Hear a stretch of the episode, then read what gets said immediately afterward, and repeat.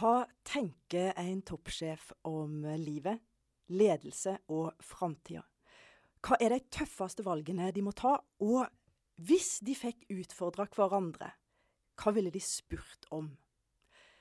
Det skal du få høre nå, for denne podkasten den heter Preik, og ideen til den er det sjefen i Sparebanken Vest som har hatt. Velkommen, eh, Jan Erik Kjerpeseth. Takk for det. Hva vil du med Preik? Nei, Jeg opplever at uh, veldig mange av uh, topplederne jeg møter, har, uh, innser at det viktigste fremover det er å utvikle en kultur som tilpasser seg raske endringer i omgivelsene. Og I det perspektivet så er ledelse helt essensielt. Og jeg opplever at det er veldig mange som er lite flinke til å dele noen perspektiver på ledelse.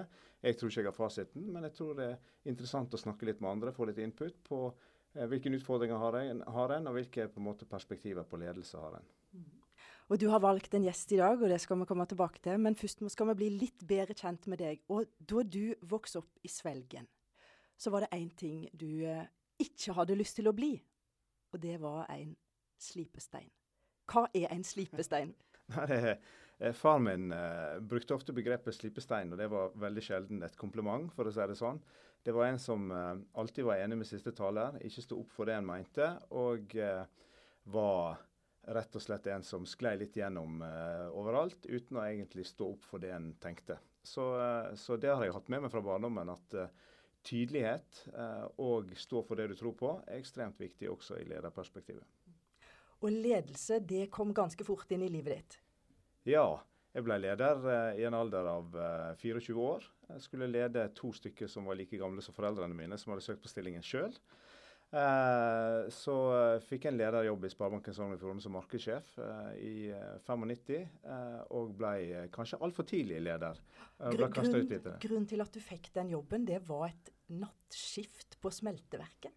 Ja, i det siste sommeren før jeg skulle ta siste året på Norges makseskole, så hadde jeg litt god tid. Det hadde vi av og til på nattskiftene. Så da så jeg en annonse i Firdaposten om at de søkte etter uh, markedssjef i Sparebanken Sogn og Fjordane. Og uh, det som preger meg, kanskje at jeg er alltid optimist. Uh, og sikta litt høyt. og Det gjorde jeg også der, og slengte inn en søknad på den markedssjefstillingen. Uh, og fikk den faktisk. Så plutselig var livet snudd opp ned, og, og jeg flytta fra Oslo til Førde og begynte som markedssjef i Sparebanken. Men, men når du da kom inn, og du skal være sjef for disse to som har søkt stillingen, er like gamle som foreldrene dine, så må du jo ta grep for å få autoritet. Og det gjorde du. Hva, hva gjorde du? Ja, mange merkelige ting. Men det var jo sånn at uh, den gangen så var ikke det ansatt nye folk i bank på veldig lenge, for dette var uh, rett uh, i etterkant av bankkrisa. Så når jeg begynte i Sparebanken Sogn og Fjordane, som var en organisasjon på 250 mennesker, så var det ti år opp til nest yngste person i uh, banken, og jeg skulle inn der og være leder. Så da var jo gode råd eh, dyre. Eh, jeg ble veldig fort mye mer formell enn det jeg egentlig var. Og, Hvordan gjorde det seg utslag? Nei, det ble briller uten at du trengte briller. Og mye, mye rare Masse rare ting. Ja, du, har, du, har, tatt av brillene nå? Ja, nå er det linse som gjelder. Jeg er blitt gammel nok. Nei, så det gjorde seg mange merkelige utslag. Eh, men det var et veldig behov for å på en måte, Det var en veldig formell kultur. Bank er jo blitt mindre formelt, men fortsatt er formelt. Men det var en formell kultur, og det var ikke bare bare å komme inn og være 24 år og skulle lede, og eh, igjen ti år opp til nest yngste person i banken. Veien for deg videre det gikk fortsatt i bank, men da var det Sparebanken Vest. Og du har, du har vært i Sparebanken Vest lenge. Hvor lenge er det? Ja, jeg begynte som markedssjef i Sparebanken Vest i 99. Da var jeg også den yngste personen i banken, men da var ikke det ti år opp til nest yngste person. Men jeg var den yngste når jeg begynte i Sparebanken Vest. Da var jeg vel 27 år. Eh, fire år etter jeg hadde startet i, i Sparebanken Sogn og Fjordane. Og der har jeg vært etterpå. Jeg ble markedsdirektør i 2003. En del av ledergruppen i Sparebanken Vest egentlig helt fra 2003. Jeg ble viseadministrerende direktør i 2006, og så ble jeg administrerende direktør i 2013. Og da har du vært lenge samme arbeidsplass. Og det er ikke så typisk for en uh, ung, fremadstormende leder i dag. Har det vært et minus? Jeg tenker ikke det. altså Jeg opplever at det er en enorm styrke å kunne kjenne forretningen. Uh, og det gjør jeg jo. Uh, og så har jeg fått utvikla meg gjennom mange verv utenom. Jeg hadde fire år i Bergen Næringsråd som nestleder og styreleder der. Jeg er styreleder i Bergen Havn, jeg sitter i styret i VIPS, jeg har sittet i styret i Nets f.eks. Så jeg har hatt mange verv utenom som har stimulert meg, eh, i tillegg til at jeg hele tiden har fått nye utfordringer i banken. Så jeg opplever ikke det verken har vært kjedelig eller lite utviklende. Nei. Og så har du da kommet hit til preik i dag med en gjest. Den første gjesten eh, du har valgt, og det er Kinn. Det er Aslak Sverdrup. Jeg eh, opplever at han er en synlig leder, en dyktig leder. Uh, og har ikke minst ledet det nest største utbyggingsprosjektet i Bergen noen nok en gang. Flesland, som har, i hvert fall sånn som jeg har lest meg frem til, en, en kostnadsramme på 4,7 milliarder jeg tenker at han har en del veldig spennende perspektiver på ledelse som jeg, jeg eh, kunne tenke meg å høre mer om. Mm. Nå hører du forventningene, Aslak Sverdrup, lufthavndirektør på Flesland. Og dere har vært gjennom en svær utbygging. Men hvem er du, og hvilke forutsetninger hadde du for å lede dette gigantiske prosjektet? Det må vi høre litt mer om. Og du vokste ikke opp uh, i ei lita bygd på Vestlandet, du vokste opp i Oslo. Mm. Hvordan vil du beskrive oppvekstmiljøet rundt deg i tenårene? vokste opp uh, først nede i, Bergen, nei, i Oslo sentrum, og så i Groruddalen. Og det er klart at det kommer fra en skikkelig 68-familie med politisk aktive foreldre på ytterste venstre fløy. Uh, hatt en trygg oppvekst. Drevet mye med idrett. også vært tidlig inne i lederverv gjennom idretten. Det kunne gått alle veier, sånn jeg tenker det. Jeg hadde planer om å, å bli sivilingeniør og hadde søkt på NTNU, men skulle bare innom Forsvaret en periode. Og så fikk jeg en lang periode der. Men oppveksten var veldig trygg og fin, egentlig. Ja, men det miljøet du hadde rundt deg, der, eh, der var det begge deler? Det var det. ja da. Det er mange av mine venner fra barndommen som eh, enten ikke er blant oss lenger, eller har eh, sliter med store utfordringer. Det er det. Da du kom inn i Forsvaret, så skulle det være kort, et kort opphold. Mm. Det ble mange år. Hva var det som skjedde i Forsvaret med deg som menneske? Jeg eh, søkte befalsskolen for å få noe ut av det oppholdet, og syntes at det var veldig gøy. Trivdes godt med det og mestret det bra. Og da søkte jeg også videre til Sjøkrigsskolen. Og etter Sjøkrigsskolen så hadde jeg litt jobber forskjellige steder i Nord-Norge, bl.a. her i Bergen. Og kjente på meg sjøl at jeg hadde lyst til å utvikle meg så langt jeg kunne uh, i, min egen egenutvikling. Så da søkte jeg opptak i Forsvarets spesialkommando og kom inn der. Og jobbet der en god del år før jeg ga meg i Forsvaret i 2006, etter å ha vært innom Marinekommandoen en periode også. Du sa eh, til meg tidligere at det å gå gjennom det opptaket til Forsvarets spesialkommando, det satte seg i ditt DNA. Hva var det ja. som gjorde den forskjellen? Hva gjorde det med deg? Nei, Jeg tror nok jeg var vant til å komme lett til det eh, på skolen og, og egentlig generelt når jeg var barn. Jeg var flink på skolen, men gjorde lite. Uh, og tok mange shortcuts. Og det å faktisk eh, gjøre en skikkelig innsats og være grundig i det man uh, gjør, det lærte jeg på det opptaket. og uh, det, var, det var, nok uh, hårfint at jeg faktisk kom inn der, fordi at jeg hadde det i meg. At jeg var en sånn som kunne ta litt lett på ting. Men jeg endra meg både under det opptaket og for så vidt i årene etterpå. Og, og forsto mye mer at her må man legge inn et mye tyngre gir da, og være grundig når man gjør ting. Og etter mange år da i eh, både Marinejegerkommandoen, i Forsvarets spesialkommando og uh, i Forsvaret generelt, så reiste du til Afrika. Mm. Og det var ikke til en uh, hva som helst jobb heller. Du var, du var ute i bushen og drev prosjektledelse bl.a. med boring av olje og gass. Hva, hva var det som fikk deg til å ta det steget? Steget ble vel tatt ved at vi, jeg og tre andre kollegaer fra Arena vi starta en gründerbedrift. og Tanken var todelt. Det var å hjelpe norske bedrifter med deres etablering og drift i utlandet. Og så var det å jobbe med beredskap i Norge, spesielt mot olje og gass. Og jeg jobbet mest i den internasjonale delen og, og sørget da for uh, sikker, sikker, og trygg drift uh, for norske selskaper i utlandet. Og så ble jeg engasjert gjennom et norsk oljeselskap og jobbet da i Midtøsten litt, og så nesten fire år i Afrika, da, hvor jeg hadde med familien det ene året ned dit. Og pendla ellers opp og ned. Var der nede i fem uker kanskje, hjemme i tre uker. Uh, utrolig spennende og fascinerende, og, og enormt lærerikt lederskapsmessig. Og så var det dramatikken imellom, og det å lede mennesker med veldig ulik kulturell bakgrunn, for det gjorde du. Mm. Hvordan var det? Det var eh, Jeg tror nok jeg hadde en illusjon om at jeg kunne ta med det norske lederskapet ned dit. Og jeg hadde jo ledet da spesialsoldater i Norge som er de beste i verden på å gjøre jobben sin. De kan ting veldig veldig godt. Eh, krever egentlig ikke veldig mye detaljstyring i det hele tatt. Og jeg også er en person som jobber mye med tillit når jeg er som leder. Men der nede så måtte jeg faktisk omstille meg ganske mye. Eh, der nede tar man ikke initiativ. Det, er, det ligger ikke DNA-et til de som er der å ta initiativ. Da er du redd for å få sparken. Så du venter til det sjefen ønsker blir sagt, og så gjør du det. Uh, og du må også, må også, investere vesentlig mer tid da, med andre ledere på snikksnakk og bli kjent med deres familie osv. enn du kanskje må i Norge. Uh, så jeg måtte endre meg som leder og, og, gjøre ting på en annen måte. Være mye tettere og mer inn i paien enn man kanskje må i Norge. Detaljstyre mer. Være mer til stede når man skulle få beslutninger tatt, enn å bare si at det skulle gjøres. Så jeg lærte mye av det. Ja. Og så kom du eh, da tilbake til Norge, og det ble luftfart. Hva kunne du om luftfart når du begynte? Ingenting. jeg hadde vært passasjer og pendla opp og ned til Afrika og for så vidt reist en del. Men uh, det var tilfeldig at jeg søkte meg inn i luftfarten. Det var rett og slett min kone som da jobbet på Handelshøyskolen, som sa at nå er det på tide å finne en jobb i, i Bergen. Nå har jeg vært for lenge på farten. Og Da søkte jeg på tre jobber og fikk to av de. Og den ene var da på Flesland i Avinor. Mm. Og så har dere da stått for det prosjektet som er den umiddelbare grunnen til at Jan Erik eh, ønsket å snakke med deg aller først. Og dette prosjektet det begynte jo relativt raskt etter at du var ansatt. Ansatt i 2013 som, i den, den jobben som lufthavndirektør. Og så allerede året etterpå så var den utbyggingen i gang. Så sto det ferdig i august i år. Hvordan har det vært å stå med ett bein i full drift av en flyplass, og ett bein i en storstilt utbygging. Det har vært veldig spennende. Nå starta dette prosjektet egentlig i 2009 allerede. Eh, men eh, selve byggingen av terminalen den startet i 2014. Det er riktig.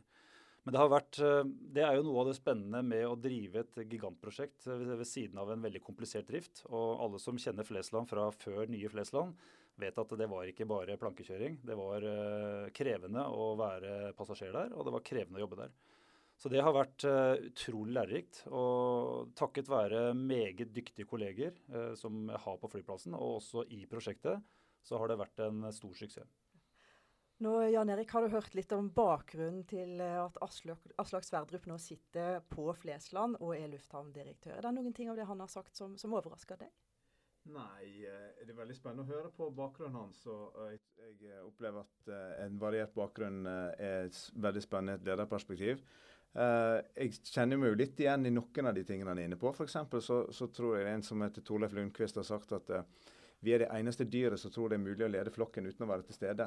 Uh, og det tror jeg også gjelder litt her. Jeg tror vi undervurderer betydningen av å være til stede. Og jeg opplever Aslak. Eh, og tilstedeværelse handler jo sikkert ikke bare om fysisk tilstedeværelse. Det handler jo også om å ta i bruk de nye mediene på en god måte. og Der opplever jeg i hvert fall fra utsiden at Aslak er, er, veldig bevisst og veldig flink i forhold til å bruke også eksterne medier i forhold til å synliggjøre både de dyktige ansatte han har, men ikke minst eh, hva de får til. Er det et bevisst eh, grep du gjør, Aslak? At du bruker sosiale medier f.eks., eller digitale medier? Bruker nok sosiale medier i en sånn kombinasjon av eh, jobb og meg sjøl som person og leder. Eh, jeg vet ikke om hvor godt jeg lykkes, men det, det, jeg er iallfall bevisst på det. Det er jeg absolutt. ja. Og, og, Da kommer vi jo rett til dette store spørsmålet. Hva er en god leder? Hva, hva mener du, Jan Erik, er en god leder? Altså Det er veldig mange meninger om. Det er veldig vanskelig å peke på én mm. ting. Eh, jeg tror det handler veldig mye om å være seg sjøl i veldig mange snitt. Men jeg tror en god leder er modig. Tør å ta nødvendige beslutninger, ikke utsette det. Vente lenge med det. Passe på at en har de rette folkene rundt seg. Da skal du være ganske modig. Jeg tror du må være nysgjerrig. Eh, i hvert fall en ledestjerne for meg. Jeg tror du må være opptatt av egenutvikling, eh, og også stimulere omgivelsene til å utvikle seg. Være nysgjerrig på nye løsninger, nysgjerrig på hva de beste gjør, eh, osv. Og så tror jeg du må være en god lagspiller. Jeg tror du er nødt til å skjønne at uh, det laget som løfter, uh, det du får til veldig lite alene. Så hvis jeg skal trekke fram tre ting, så er det for meg eh, modighet, nysgjerrighet og lagspill. Uh, i hvert fall som en sånn start. Og Aslak, du har jo faktisk utvikla din egen ledelsesfilosofi. Hva heter den? Den heter kameleonledelse. Eh, nei, jeg, holdt et foredrag for uh, kadettene på Sjøkrigsskolen for en liten tid tilbake. og Da gikk jeg gjennom min egen, uh, mine egne erfaringer som leder. da, og I og med at de er ganske forskjellige. Og jeg, til, jeg, er sånn som tilpasser meg veldig mye i forhold til hva behovet er. Uh, og kameleonledelse for meg det handler jo i veldig stor grad om å tilpasse seg de ansatte man har, de lederne man har rundt seg. Eh, det handler om å gi tillit. Eh, min filosofi er at beslutninger tas best nærmest der hvor oppgaven skal gjøres. Og så lenge man har et handlingsrom og vet at man har tillit, så tas det mer effektive beslutninger enn at det hele tida skal pumpes opp til eh, ledere på nivåene over. Og så handler det også om å sette retning. Det handler om å alltid være tydelig på hvor man vil hen. Og ja, det er liksom de hovedpunktene mine. Men dette er interessant, for her sitter det en kameleonleder, og her sitter det en som absolutt ikke vil være en slipestein. Kan det være en konflikt? Altså det å tilpasse seg eh, til enhver situasjon, og det å faktisk da unngå å bli slipt for mye. Nei, jeg tenker at det er ganske eh, viktig eh, at du eh, definerer ledelse som primært to ting. og Det hører jeg at eh, også Aslak er inne på. For meg, Jeg snakker veldig masse i Sparebanken Vest om at lederoppgaven består av to ting. Det er å angi retning og utvikle folkene dine. Og i utvikle, utvikle folkene dine så ligger det veldig mye av det Aslak er inne på, nemlig delegere. Hvis folk vet hva, hvor vi skal hen, så er det mest sannsynlig slik, som Aslak er inne på, at uh, de beste beslutningene tas av de som har best innsikt. Så jeg tror det er veldig mange ting som korsporerer i forhold til litt av det som jeg eh, opplever som viktig ledelse, og litt av det som Aslak uh, beskriver her. Mm. jeg er enig i det. og Grunnen til at jeg bruker kameleonledelse på mine, egen, mine egne erfaringer, er nok at jeg har opplevd både det ekstreme ved å lede folk som er selvledende på veldig mange måter, og som kan jobben sin ekstremt godt, og som egentlig bare trenger å ressurssette oppgavene sine og få en retning eller et oppdrag, og så gjør de det. Og selvfølgelig følges opp, da. Mens uh, andre ganger så har jeg måttet endre lederstil vesentlig ved å bli mye mer detaljstyrende, mye mer formell, som du også du sier, Jan Erik. Uh, følge opp på en helt annen måte. Altså F.eks. når vi skulle transportere en rigg fra Beira, da, som er den nest største byen i, i Mosambik, ut i felten, så, så, funker ikke det. Det skjer ikke før du faktisk står der. Altså, Du kan ikke gi melding om at det skal gjøres i morgen. Det skjer ikke. Da kommer det bare mange unnskyldninger på at uh, ditt og datt, bilen brøyt ned, eller bestemoren min eh, skjedde et eller annet med. Hvis du står der og du, du ser på at det skjer, da, da, skjer det. Så den endringen for min del i uh, å være veldig veldig delegerende, gå over og bli mer detaljstyrende, komme tilbake igjen i luftfarten, hvor eh, også folk kan jobben sin ekstremt godt. Det er mange som jobber hele livet sitt på en flyplass. Da funker ikke den afrikanske modellen igjen. Så det å tilpasse seg det, og hele tiden også tenke at uh, Siri Lill uh, kanskje ledes på en litt annen måte enn Jan Erik. Altså det å hele tiden være bevisst på hvem er det man har rundt seg, og hvordan vil de bli sett, og hvordan, hvordan skal man sørge for at man har tillit mellom leder og, og medarbeider, det er noe som ligger i, i kameleonledelsesbegrepet. Det tror jeg er kjempeviktig, fordi eh, jeg tror det er veldig lett å lede alle likt. Eh, ikke bare ut ifra ulike situasjoner, men også ulike individ. Mm. Eh, folk er forskjellige, folk trives eller trenger forskjellig type tilbakemelding, coaching. Eh, og så er det også sånn at eh, det jeg opplever, og kanskje har bomma på et par ganger, det er at eh, jeg tenker at jeg løfter en ny inn i konsernledergruppen, og så forventer jeg at den skal være oppe og gå fra dag én. Og ikke bruke nok tid på å onboarde Eh, den f.eks. nye personen inn i ledergruppen, og, og sette tydelige forventninger og rammer, og spare eh, nok til at den kommer raskest mulig inn i jobben. Så det er veldig lett å lede på samme måte, men jeg tror det som Aslak er inne på, er en stor feil. Både i forhold til situasjoner, men også i forhold til enkeltindividet. Mm. Du har eh, noen spørsmål du har lyst til å stille til Aslak. Hva er det du lurer mest på, Jan Erik? Jeg opplever at det er et enormt prosjekt som har vært ledet samtidig som en har, klart å drifte flyplassen på en veldig god måte. Uh, I et sånt stort prosjekt så vil det sikkert være mange eksterne leverandører som er opptatt av å levere veldig smalt på sin leveranse. Hvordan får du uh, en til å jobbe mot felles mål og ta ansvar for helheten når uh, du har så mange aktører som du mest sannsynlig har i en så stor utbygging? En av de tingene som ville vært spennende å høre Aslak reflektere litt rundt. Mm. Ja, vi har hatt en eh, veldig dyktig prosjektdirektør eh, fra vår egen side inn i dette prosjektet. Og så har vi hatt en profesjonell prosjektledelsesorganisasjon. Og De har jo holdt i alle disse kontraktene. Vi har eh, vært bevisst på hvordan vi har eh, organisert eh, entreprisene. Det er en viktig del av det. Eh, ikke for mange og for små, og heller ikke én stor. Så at vi både får gode priser og kan følge de opp på en god måte. Eh, det har vært utfordringer i prosjektet, selvfølgelig. Dette er et stort prosjekt. Og vi har eh, bl.a. hatt utfordringer med arbeidstid og, arbeidslivskriminalitet. Vi har eh, hatt saker vi har hatt inne til Arbeidstilsynet. Vi har allikevel til enhver tid hatt tett kontakt med både politi, Skatt vest. Vi har hatt en LO-koordinator inne for å se på sånne ting. Men det er klart, det er sånne prosjekter som dette her, så er det mange ting som ikke er enkelt. Og nå, nå er vi i sluttoppgjørene, ikke sant? og nå er det det som er litt av utfordringa her også. Hvordan eh, lander dette her økonomisk? Vi ser at vi kommer til å lande innafor, men det er, eh, det er, et stort prosjekt.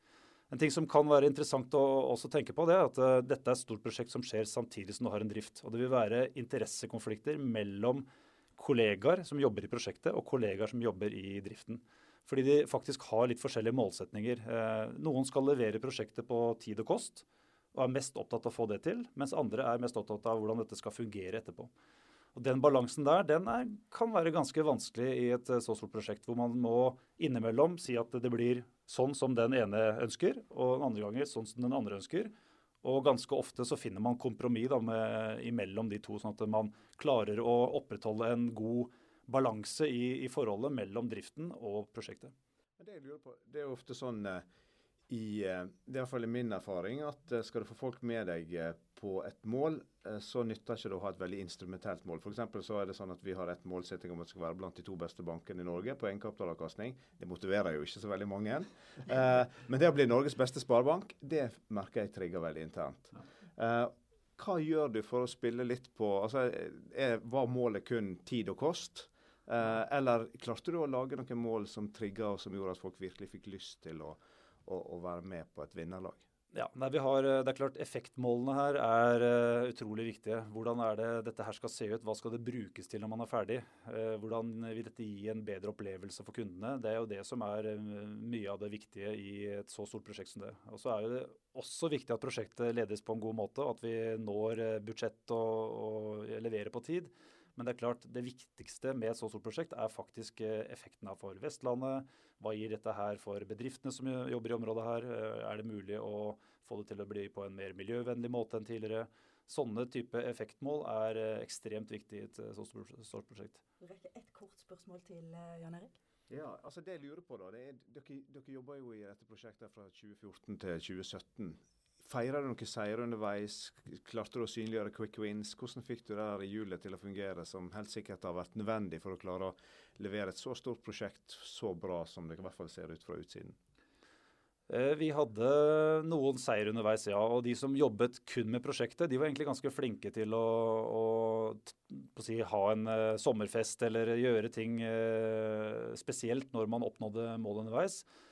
Kanskje ikke vi var så flinke, vi som var på flyplassen. og det er, det er sånn at På flyplassen så er det mange som ikke nødvendigvis får eh, noe nytte av den nye terminalen, men som jobber der. Eh, og det er jo En av utfordringene vil da være at man skal ha med seg alle på og synes at dette her er noe positivt. ikke sant?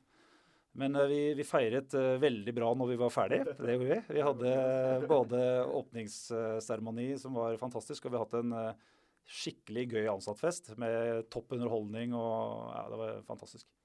For Jeg opplever at det å skape stolthet, det å skape lysten til å være på et vinnerlag, er en ekstremt undervurdert uh, tema i, i, ledelse. Hvis du skal få folk til å virkelig stå og gå den siste milen, så tror jeg du de må ha lyst til å være med på det laget. De har lyst til å være med på suksessen og identifisere seg med den. Så, så spennende å høre. At, jeg har lyst til, lyst til, å avrunde med det, Aslak. For du har jo òg leder, som du sa, soldater i, i tøffe situasjoner osv. Hvis du skal skape denne denne lysten til å bidra i en situasjon du egentlig overhodet ikke finner lystbetont, hvordan gjør du det? Eh, det er helt sikkert et eh, eget tema i seg sjøl å ha en podkast om. Men eh, det vi gjorde her, da, det var å sørge for at det var en ansvarliggjøring på tvers. Altså, Før vi åpner terminalen, så skal vi gjennom noe som er egentlig ganske avansert og risikofylt, nemlig en idriftsettelse og en rokade. Og vi flytter operasjonen fra den ene terminalen til den andre. Og Da samla vi faktisk alle medarbeiderne på lufthavnen. Det var obligatorisk for alle. Alle skulle se meg og, de andre som holdt dette diskursene, i øynene og vi skulle fortelle hverandre at jeg forventer at du bidrar til at dette her blir en suksess. Det går ikke an å peke på de andre. Og Så kommer vi til å ta tak i den biten nå for å jobbe med kulturen. og Vi merker allerede nå at eh, det er faktisk endring. Eh, man er mer glad på jobb, man har det bedre fordi at eh, arbeidsforholdene er bedre. Og Nå skal vi jobbe med servicebiten i fellesskap da videre nå utover. Så det blir spennende. Hvis du skal Aslak, gi ditt beste råd etter alt du har lært om ledelse, alt du har vært med på, spille det videre til eh, Jan Erik, som da sitter i en annen sektor, bank. Hva, hva er det rådet? Uff, vanskelig spørsmål. jeg oppfatter Jan Erik som en veldig tydelig og, og klar leder, og synlig leder. Eh, jeg er eh, en tillitsfokusert leder. Jeg er opptatt av at man skal gi medarbeiderne sin tillit. Og jeg tror det langsiktig så, så jeg, tror jeg det gir store effekter. Så det å kikke litt inn i den sjangeren av ledelse. For det er en eh, så veldig moderne ledelsesform. Og vi har eh, bedrifter her på Vestlandet som har dratt det ekstremt ut. Miles bl.a. Uh, som jobber med dette på en ny måte. Det er framtidens ledelse. Så det ville kanskje vært mitt tips. Jan Erik, da har du fått ditt møte med Aslak Sverdrup. Har du, har du, lært noe nytt? Har du fått noe ut av dette her? Jeg syns det er veldig spennende det han snakker om når det gjelder situasjonsbestemt ledelse. Jeg opplever også at han er veldig bevisst på å delegere og passe på at beslutningen blir tatt der, der den beste forutsetningen er. Og, og, det korresponderer veldig godt med det jeg, jeg tror på som leder. og så er det veldig gøy å høre at uh, en ser for seg å kunne bruke den positive driven som sikkert en så suksessfullt prosjekt har vært, i forhold til å ta neste steg i forhold til å utvikle organisasjonen. Og det høres veldig spennende ut. Takk skal dere ha, Aslak Sverdrup som var gjest i dag, og Jan Erik Kjerpeseth fra Sparebanken Vest.